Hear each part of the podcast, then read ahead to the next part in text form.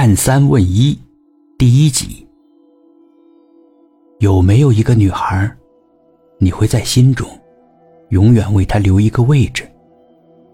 每当想起她，我大学的时候学的专业是 HR，我是我们学校首届的 HR 学生，也就是说，学校刚刚开设这个专业，领导很重视，经常到我们系听课。还定期的跟学生代表谈话，了解情况。我的成绩一直不错，每个学期都能够拿到奖学金。学校跟新组市某大学有交换生协议，我们幸运的被分到一个名额。开始是没有分给我们系名额的，因为我们系一共才两个班，每班只有三十人。不过后来听说院长发话了。H 二系必须分到名额。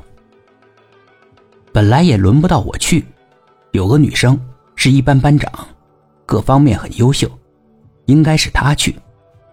但她的家长不同意，觉得路太远了。据同学传言啊，她家里供了什么仙儿，她如果出了关，过了海以后，那个仙儿啊就保不了她了，超出范围了。所以他才不去的。于是这个机会就给了我。到了新组后，我并没有表现出任何的不适应，反而很快的就融入到那边的生活。只是学业上出了问题，我们学校所教的内容和我之前的大学学的内容根本就不挨着，我一切都得从头学起，很吃力。我从优等生瞬间就变成了差生。心中很憋屈，又有力使不出来。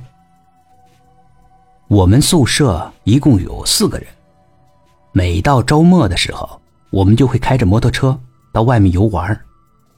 一般呢都是晚上出发，在外面露营。之所以晚上去，是因为路上人少，所以开车快。但是我不会开摩托车，所以每次都是他们三个人去。他们会约上三个女生，男生驮着女生一起出去。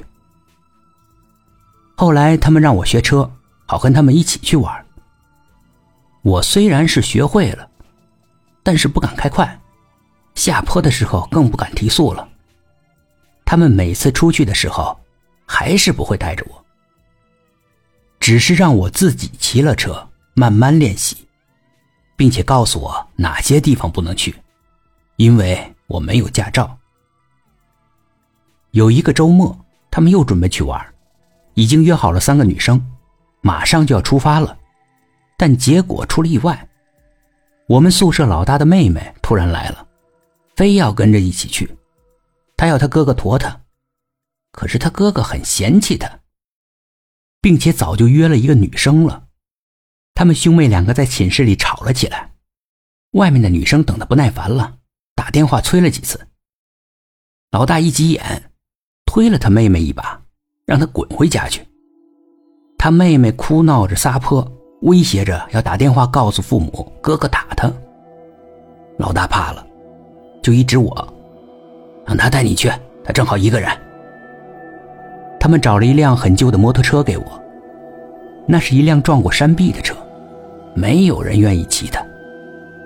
出发后，他们三个骑车骑得很快，故意甩开了我们。我努力地追赶着，但是根本看不到他们的影子。我顺着那条路一直骑下去。其实啊，我根本就不认识路，只是随意的骑行。